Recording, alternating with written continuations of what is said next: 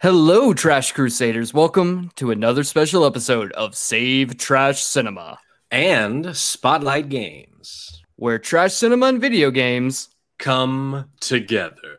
And another amazing crossover event. I'm your host, the dumpster boy himself, Cayman Daugherty. And I'm your co-host, Patrick Sweetmeat, Cayman has described me as Schweigert. But enough about that, though. Let's talk about one of the best video game adaptations ever made. Or one of the worst video game adaptations when we cover Mortal Kombat. But before we jump in, let's do a little quick housekeeping. We'd love it if you rate and review the podcast on your podcast app of choice. Don't forget, if you have a movie you want us to review or you'd like to be a guest host, you can reach us at savetrashcinema@gmail.com, or you can DM us on Twitter at savetrashcinema or on Instagram at savetrashcinema. Or you can get all of your video game news from Spotlight Games by subscribing to our YouTube channel or by subscribing in your favorite podcast app. And hey, while you're there, we'd love it if you rated and reviewed Spotlight Games podcast on the podcast app of your choice. And don't forget, you can be on the show by emailing us your thoughts and questions to mail@spotlightgames.net. Or you can DM us on Twitter at SpotGamesPod or on Instagram and TikTok at Spotlight Games Pod. And hey, we're on Twitch as well, twitch.tv/SpotlightGamesPod. Well, enough of the housekeeping. Let's jump into a little overview of Mortal Kombat.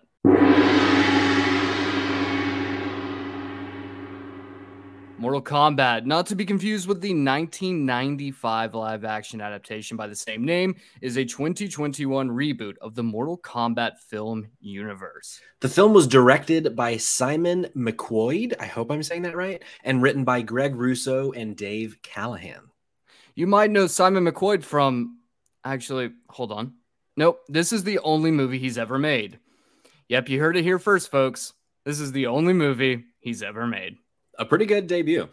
Greg Russo is known for films such as, you've got to be fucking kidding me, Mortal Kombat. Though it is worth pointing out that he's apparently tied to film adaptations of other video game movies such as Saints Row and Fear. Good news, though. Dave Callahan has actually been part of a few other films, such as a writer on Marvel's Shang-Chi, Wonder Woman 1984, the Expendable series, and, oh, come the fuck on, The Rock and Carl Urban-led live-action adaptation of Doom? What the fuck? The film is led by Lewis Tan. You might know Lewis from Deadpool 2, AMC's Into the Badlands, or Iron Fist. Jessica McNamee from The Meg and Battle of the Sexes. And acclaimed Japanese actor Hiroyuki Sanada from Ringu, The Wolverine, Sunshine, Westworld as well. He's been in a lot of great shit. Oh, yeah. And last but not least, the absolute show-stealer, Joe Taslim from The Raid, The Night Comes for Us, and Fast and Furious 6. God, he's so fucking great in everything he's in. I just love him so much. I'm probably the only Joe Taslim stan, but I stand behind that. It's worth pointing out that in the lead up to the film's production, Vin Diesel, Megan Fox, Jason Momoa, Tony Jaa, Ronda Rousey, Michael Jai White, and none other than Liam Neeson were all rumored at one point or another to be part of the film. An all-star lineup. It's like what? Vin Diesel is Jax, Liam Neeson is like Raiden, probably. That's a lot of interesting shit. Story goes as such. MMA fighter Cole Young, accustomed to taking a beating for money, is unaware of his heritage or why Outworld's Emperor Shang Tsung has sent his best warrior Sub-Zero, an otherworldly pyromancer, to hunt Cole down. Fearing for his family's safety, Cole goes in search of Sonya Blade at the direction of Jax, a special forces major who bears the same strange dragon marking Cole was born with. Soon he finds himself at the temple of Lord Raiden, an elder god and the protector of Earthrealm, who grants sanctuary to those who bear the mark. Here, Cole trains with experienced warriors Liu Kang, Kung Lao, and rogue mercenary Kano as he prepares to stand with Earth's greatest champions against the enemies of Outworld in a high-stakes battle for the universe.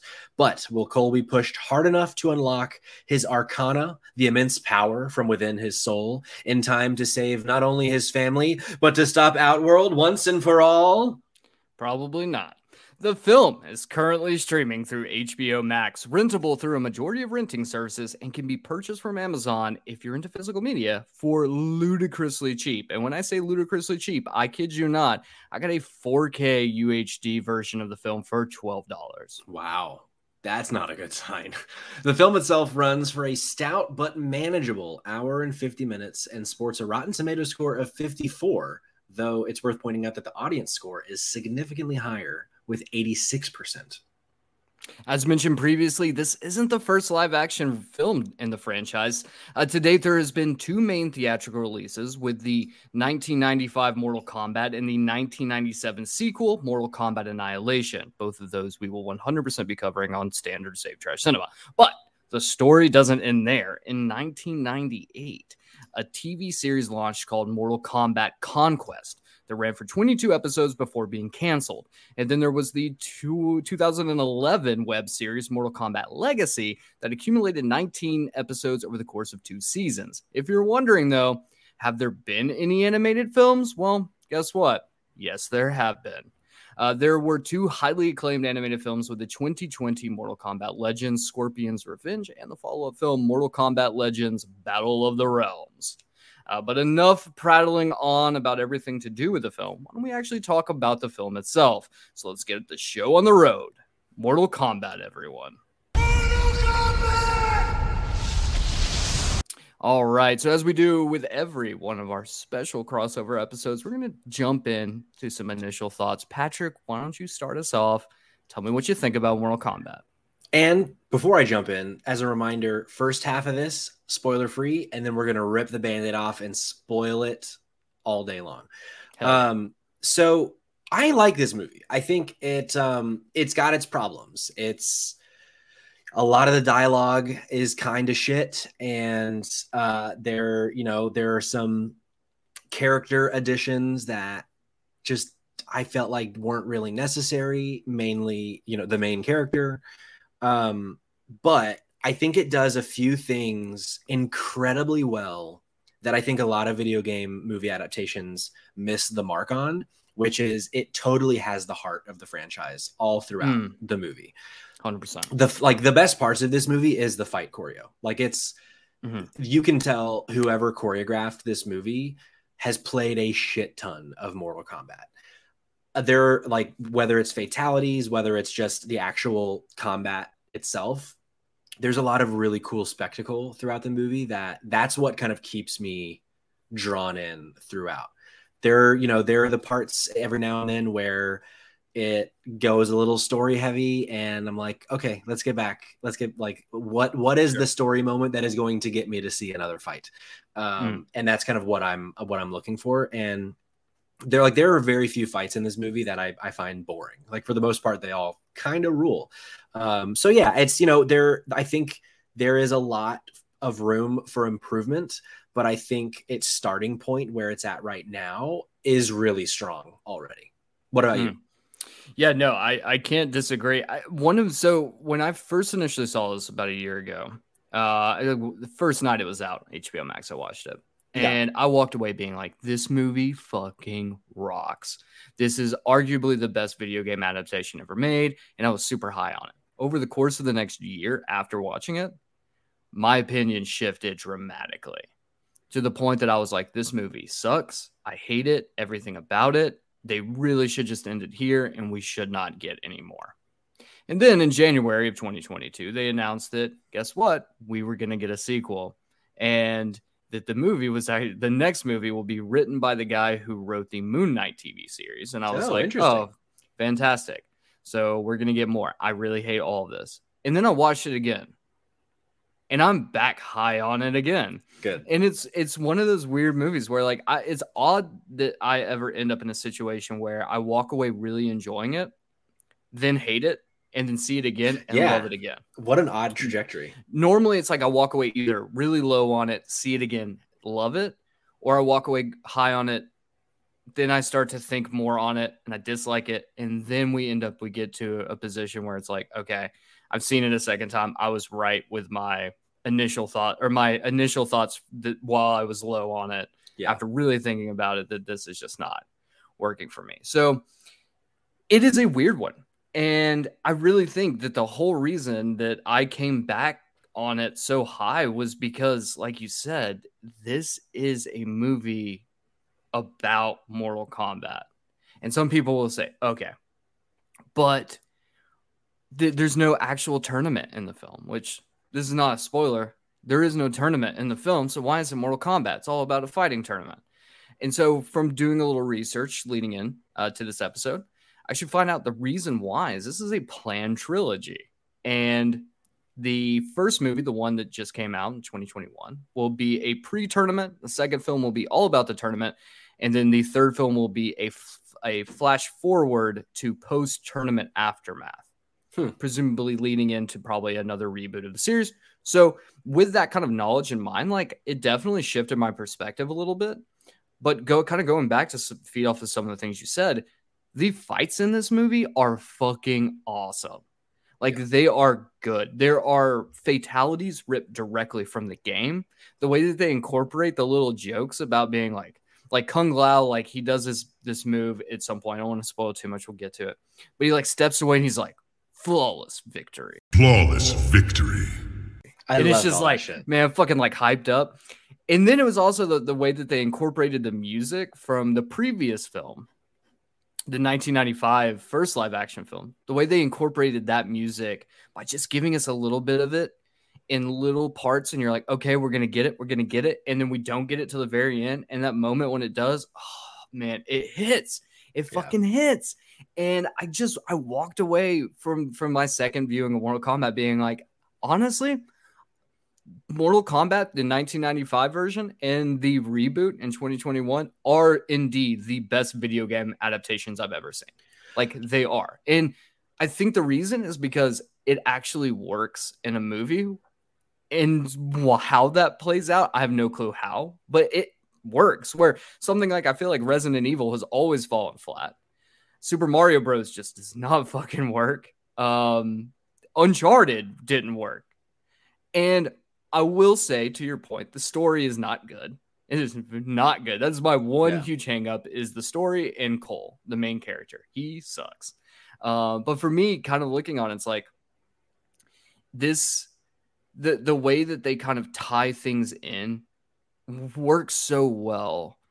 And it just, I don't know, man. I just walked away being like, yeah, I feel like I watched a video game movie for the first time. Because Uncharted, the story for Uncharted, I thought was arguably better than anything Mortal Kombat did. But this movie was fun from start to finish because the pacing worked. Yeah, and I think that it has a little bit of an edge, it just in given circumstance, in that it's a fighting game. The people don't really play Mortal Kombat for its story. There are people who do. That's not to say that people don't, but by and large, your average Mortal Kombat player is there. Like my wife, Rose loves Mortal Kombat. She wants to just fuck people up and release rage by ripping someone's skull off of the rest of their body. And that's this movie leans into that. Something like Uncharted, it needed to lean into the heart of these two characters, but really all Mortal Kombat needs to lean into is the characters from the games and making them fucking awesome, which this movie does more than it doesn't. There are a few characters that I didn't love, their design. I really my least favorite character in this movie is actually Shang Tsung. I love the character of Shang Tsung. I think he's so cool. And the actor, I forget his name, but from the 1995 version, the guy from Johnny Tsunami. Your soul is mine. Yeah. He is just so iconic to me as Shang Tsung. And so part of it is, it's not necessarily the actor's fault. Shang Tsung, I close my eyes, I have an idea of who Shang Tsung is, and this guy isn't that. So that's part of it. But yeah, the way Sub-Zero, Melina, all these characters, they just nail the design so much that it's just there's just a fun fan servicey, but not for the sake of fan servicey, excitement when watching it, because everything was just, it felt like it was crafted with love and care. Yeah. I legitimately can't disagree. And it's also worth pointing out that both Hiroyuki Sanada and Joe Taslim both have said in interviews that before they even went to set for the first time, like, they played through the games and like only played as their characters. Both were like, we sucked like so hard at these games, but we played them to see like what it was about these. We've read into them. We know what this character is. And a lot of actors will say like, no, I refused to play the game. I refused to do any research on it because I wanted to bring my own voice to the character. And I think that that's fine and that works. But for a video game movie, I don't think that works. Sure. Specifically just for the fact that it's like, especially something like Mortal Kombat, which have had 11 mainline entries, sprinkle in, you know, the Shaolin Monks game, throw in Sub-Zero mythologies. Like, they've had a bunch of games, right? Right. And we've grown so accustomed to like the way that these characters interact, like the way their mannerisms, the way they carry themselves. And so it's good to know that they did something like that, because I want to see these characters brought to life. I don't want to just see Joe Taslim from The Night Comes for Us playing Sub-Zero. I want to see him as Sub-Zero. And I think for the most part, all of the characters, they bring about like that same level of intensity from the video games, with the one character that I didn't like, which was Cole, is not from the games. And so the interpretation there is just kind of up. I just feel like that was just kind of a missed opportunity. He's kind of a wet blanket the entire film. And like rooting for someone who's just so like useless for 99% of the movie kind of sucks. But then you got great performances by, you know, the actress who played, you know, Liu Kang and played Kung Lao, Jax, like embodied those characters. The stoicism of the monks really came through for me. I love it. Like I can't, I'm sitting here just like, I can't speak highly enough of like, this is a video game movie. It is a video game ass video game movie too. Yeah. Yeah. And it works. Now I want to talk a little bit, Patrick, I want to ask you before we get into spoilers and we talk too much, but like there were a lot of fatalities in the movie. And I know that you were one who is not as big of a fan of like gore in films. Sure. Where I'm someone who's like just buckets and buckets of blood, all for it. So like, how is someone who's, because this movie is very gory. Yeah. There's some insane kills in this movie. Like, as someone who's just not as in tune with that or just doesn't enjoy that as much. Sure. Like, did it play for you, or did you think that it was a little overboard? Could you have gone less? It did work for me, and I'll tell you why. Like, they're using like an example like The Boys on Amazon, probably objectively the goriest show maybe ever produced.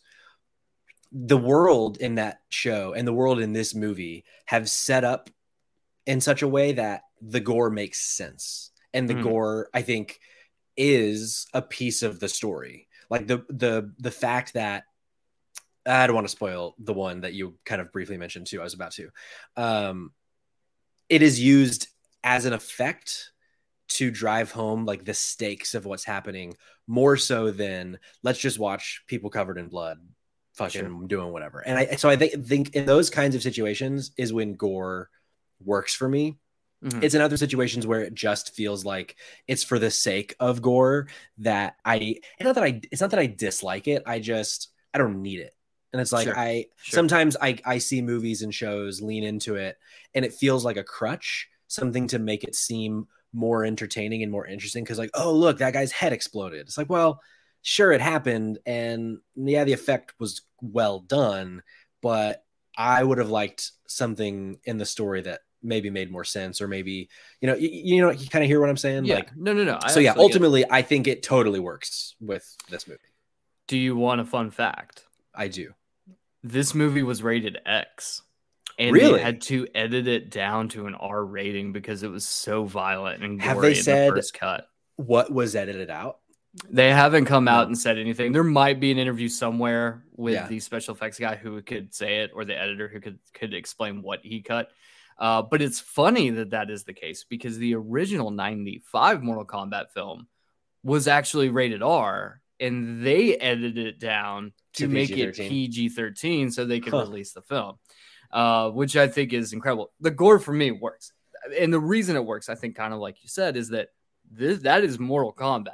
It is a hyper-violent game. So you walk into it with that expectation. If that was neutered in any way, I would be way less high on it because it wouldn't feel like Mortal Kombat, right? For sure. And so I like that.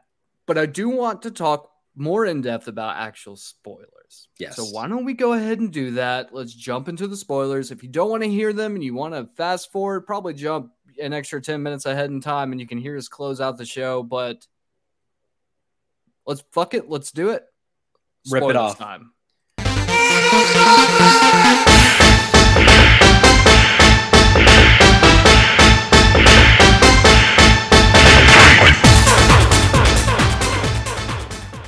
What was your favorite fatality or favorite moment like that? So I've really enjoyed the Kung Lao where he throws his spinning hat into the ground and then he rides katana like a surfboard into it. And it just like slices her in half, rip directly from the game. That is a 100% a fatality. The other incredible fatality that I really enjoyed was when Jax, Jax is a character. If you haven't seen the movie, but you decide to stick around for spoilers, Jax gets his arms essentially ripped off by Sub-Zero at the very beginning of the movie. So he gets implanted with metal arms, and he unlocks his Arcana, which I think the whole Arcana angle is just stupid and unnecessary. So either way, he gets these metal arms. He's able to unlock his Arcana power, so they turn from like little metal twigs into like these big, beefy tank arms. And so he's fighting General Reiko up on a bridge. And that's another thing, too. Like, they didn't really explore any of the villains at all besides Sub-Zero. They didn't really explore Sub-Zero very much either, which kind of sucks because I was like, I feel like just the Sub-Zero Scorpion movie would have just been better, but whatever. Oh, I agree. 100%. So they're up on the bridge and he's fighting Reiko and he's just beating the shit out of his face and he gets him down on his knees and he pulls his hands up and he does the Hulk clap and he just explodes his head. And another fatality ripped directly from the games. And that moment when he crushes the skull and he like steps up and flexes was just like, it was one of those just gut punch moments where you're like, I'm watching a Mortal Kombat movie and I love this shit. And they do the thing right before he slaps his head where General Reiko is kind of like, before he falls wobbling to his knees, he's wobbling like it happened in the games. So for me, my two favorite like gore moments, one isn't a fatality and one is. Okay. The one that's not a fatality is actually, you kind of alluded to it, the scene where Sub-Zero freezes Jax's arms. Oh, off. Yeah. I thought, because like that's the kind of thing where, you know, depending on the game, the lore around why Jax loses his arms is different. Like, it's very possible that in one of the games, that's also how it happened. But I was a cool choice. Like it was something that I expect from an adaptation. Put your own spin on how this character came to be or whatever. And so I really liked that was how he lost his arms. And then my favorite of the fatalities was actually in one of my favorite just general parts of the movie, which is the Scorpion Sub-Zero fight at the end in the frozen MMA arena where he lifts his mask off and does his fire breath and it just burns away his entire face when he does it. Just revealing the skull underneath. Yeah. Super cool. So that kind of brings me to that scene, though, is when we really start to get the music from the first game. The dun, dun, dun, dun, dun, dun, dun. And so, like, they've kind of been alluding to the song in a couple different fight scenes where you'll get, like, a couple notes of the score, like, put in. But then, like, that fight scene, Cole is like, fighting Sub-Zero, and he's getting his ass kicked.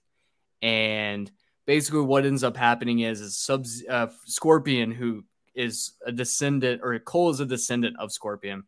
He like emerges out of like from the ground, just like covered in flames. And then when he does, you see like his spear hand like fly through, and right when it hits the ground, you get the bump, bump, bump, and then like the song kicks in, and he just yells, "Get over here!" Get over here! And like rips Sub-Zero back. Like that moment, like I'm like on the edge of my seat. I've already seen this movie. Like, I'm on the edge of my seat. I'm fist pounding. Like, I'm, like, fully invested.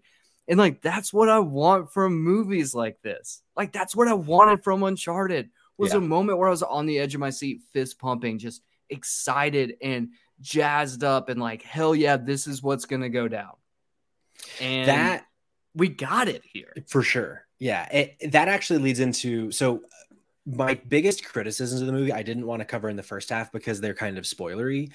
And so, yeah, one of my biggest criticisms of the movie, I think it's a really cool concept that Cole is the descendant of Scorpion. Yeah. But like, so the way that the movie kind of ends is Scorpion is like, you know, you let me like finish my fate, so I'm good to like rest now, essentially. So they kind of strongly suggest that Scorpion won't be in the future movies. I wouldn't be surprised if he still is, but like, so if that's the case, if you've set up this world in which now Scorpion's gone and Cole is like his heir, why not just make Cole like a different version of Scorpion? Like, why do this like weird MMA, his Arcana is like battle armor thing? Like, it's just kind of a boring character when like everyone knows that the coolest characters in Mortal Kombat is Sub-Zero and Scorpion. And that's why they're usually the most featured characters. So it's like, I don't know, in that same vein, I didn't like how much this movie felt like a prequel. So like hearing that it's a planned trilogy totally makes sense. But like how much of this movie is just training for the tournament is like, I don't know. It kind of feels like the bulk of this movie could have been a quarter of the actual movie. And that was just a little disappointing for me. Like I know a lot of people's criticism is that, well, there's not a tournament in the movie, and I don't even mind that there's not a tournament in the movie. It just, I feel like we're at a point in this style of movie, this like fighting based movie, where the training, we kind of usually it's like more montagey. It's a smaller part of the film, and this, it felt like half of the movie at least was just like getting ready for Mortal Kombat. And I just toward the end, even though there were fun bits like the spamming joke and the Kano wins joke, that kind of thing, like those jokes were fun, but they weren't enough to keep me as invested because there was just pacing was like my big issue with the movie, and a lot of it was because of the way they told the story. See, I don't know. I don't feel like the pacing for me was bad or felt off. The reason I say that is because for me, the way that the pacing worked was like right when I got a chance to take a breath, we got a little bit of story. Then they threw us back into another fight, and like enough of a be able to chance to like kind of recalibrate, and like that worked for me. But I do think like you could have made this movie 2 hours and 25 minutes maybe, and did the whole, you could have done two movies in this. You could have done the actual Mortal Kombat tournament and the beginning. But also at the same time, I'm like, you look at an animated film like Scorpion's Revenge, and I'm like, I get that it works better as an animated medium, that you can be quicker on how you do things. Like that movie fucking slaps. And all it does is follow Scorpion, like the whole movie. And like, that is really cool. Like, I do like that. My hope is when we do get the sequel, which at the rate that it's going, and we just announced the Moonrider, the screenwriter was doing this, the Mortal Kombat 2. I'd assume in probably summertime of 2023, we might get it. That there's a chance. So like, that kind of sucks because, like, you look at Marvel and they're fucking popping out movies every 6 months. There's a new movie. And I understand that this is a lot different. But, like, I'm worried that the time between one and what will eventually be two, like, we won't get a three. Because it'll just be like, yeah, the anticipation, the excitement has just died down. I mean, I would be shocked if we even get two, only because this movie came out in the middle of quarantine, so like I'm sure it didn't perform super well in the box office, which is a shame. Well, I mean, I just hope that we get anything more. Yeah, it came out what, like summertime of 2021, and then in January they announced that like it's coming. Like, oh good, okay, we've got this the screenwriter, so it has been announced. But yeah, I mean, who knows what could happen there? I think it'd be a huge bummer if we don't actually get a full actual tournament. You know, but you know, part of the other thing too is like the worry I also have is, and I get that there's like 50 plus characters in the universe of Mortal Kombat, but like you burned a lot of big people. you burn through a lot of people. Now, sure, there are a lot of other big names that didn't make an appearance, like Bo Rai Cho. I know he's your favorite. Oh yeah, my drunken fat boy. I know you love that drunken fat boy. So like, but you killed off Goro, Scorpion, Sub-Zero. Now they did kind of allude to, like, Shang Tsung does make a comment where he's like, yes, death is only a portal to another realm. Right. So they kind of open the door. And if they do make it, I have a 100% suspicion that we will see Scorpion come back as well. But they did kill off a lot of characters. Kung Lao's dead. They killed off a lot of Kano. Kung Lao is my actual favorite character. Bo Rai Cho is more of an ironic favorite character. Kung Lao is like, every time I play Mortal Kombat, first one I'm being is Kung Lao. So I was really disappointed that he's dead. Yeah. And that sucks. But I will say that the way that the movie does end is it ends on a little bit of a cliffhanger. Cole's back at the MMA arena that he starts the movie in. Guy asks him if he wants to fight another fight. And he goes, no, I'm done. I'm out of here. I'm moving on to other stuff. And the guy's like, where you go? And he's like, Hollywood. I got to meet somebody. And then he walks over and we see a poster that says Johnny Cage. And fuck yeah, because I love Johnny Cage. He's my favorite. Like, don't wrong. I love Scorpion. But Johnny Cage, man. Johnny Cage. I love, and that, like, that kind of leans into this felt like a prequel, is that, like, to end the movie on because, like, I don't know. I think Johnny Cage is a cool character, but I wouldn't, like, he is nowhere near as, like, Scorpion and Sub-Zero. Mm. So, like, just in terms of, like, iconicness, Liu Kang is. So, like, even though obviously Liu Kang was a main character in this movie, it would have made more sense to me to, like, tease that he's going to find Liu Kang.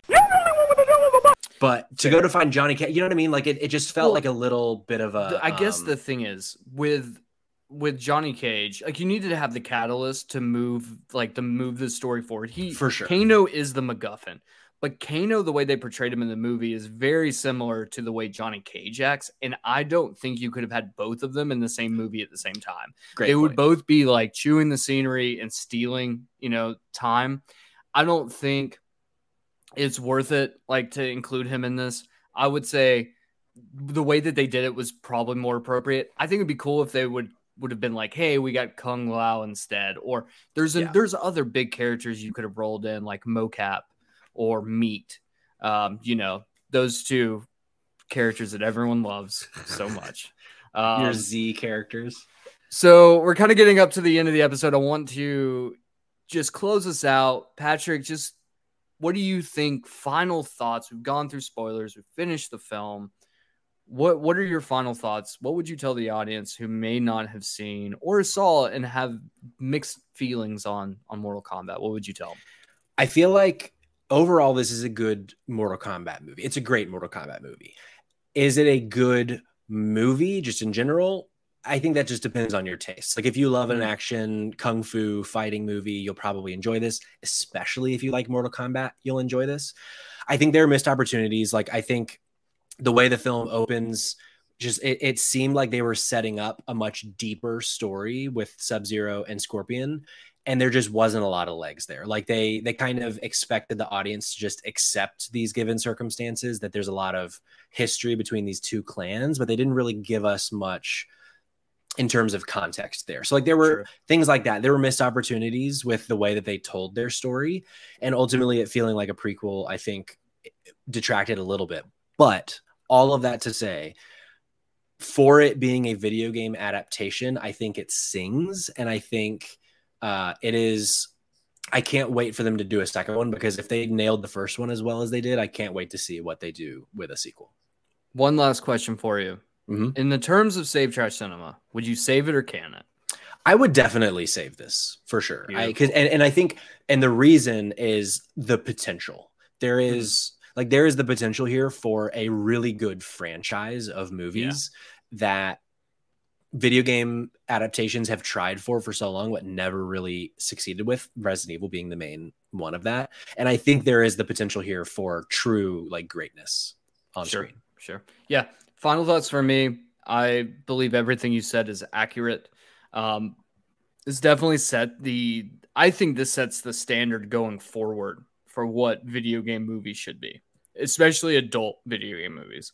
Like if we do get a Saints Row, or we do get a Doom, another Doom film, or we do get Fear, like with the Sonic films, I've heard they're fantastic. I haven't got around to them yet, but like that works for like kid movies, but for adult movies, like this is what this needs to be.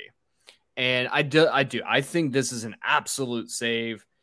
And I would say, and like I said, this is without seeing the Sonic films, which I know are critically praised. This is the bar for me in terms of video game adaptations. This has the heart, the soul, and the foundation of Mortal Kombat, and it's everything I wanted from a Mortal Kombat film. And I can't wait, and I'm just fingers and toes crossed that we do get a sequel, because I think that sequel, especially if they wheel in, you know, like Timo Tejanto that did The Night Comes for Us, if they could squeeze him in, which I'll reach out to him on Twitter since, you know, we're close friends. Oh yeah. You know, convince him that he needs to put his name in the ring. Like there could be like a really fucking great movie here that we look back on being like, this is exceptionalism. Yeah. And so those are my final thoughts. Absolutely save it. If you haven't seen Mortal Kombat, 100% go watch it. It's on HBO Max. You could pick it up for dirt cheap on physical media. 100% recommend it. And that's all I've got there. Test your might. Now, if you've enjoyed the show, please rate, review, share the hell out of it with your friends, loved ones, and worst of enemies. Honestly, word of mouth is key here, and we aren't beggars. Also, fuck Keith. And hey, if you're interested in video games, check out our other podcast, the Spotlight Games podcast, on all of your favorite streaming services. We're on Twitch now, twitch.tv/SpotlightGamesPod. We also have a YouTube channel, so don't be heathen and watch us banter about video games there as well if you can't catch us live. In the meantime, you can follow me at Patrick Schwag, Cayman at Kid Cayman, or our other podcast, Spotlight Games, at Spot Games Pod on Twitter, and Spotlight Games Pod on Instagram and TikTok. And if you want to be part of the show for Save Trash Cinema, whether it be a guest host or you have a movie recommendation, you can reach us at savetrashcinema@gmail.com or Save Trash Cinema on all socials. Remember, fight big box office. Save Trash Cinema. And play some motherfucking video games, dog.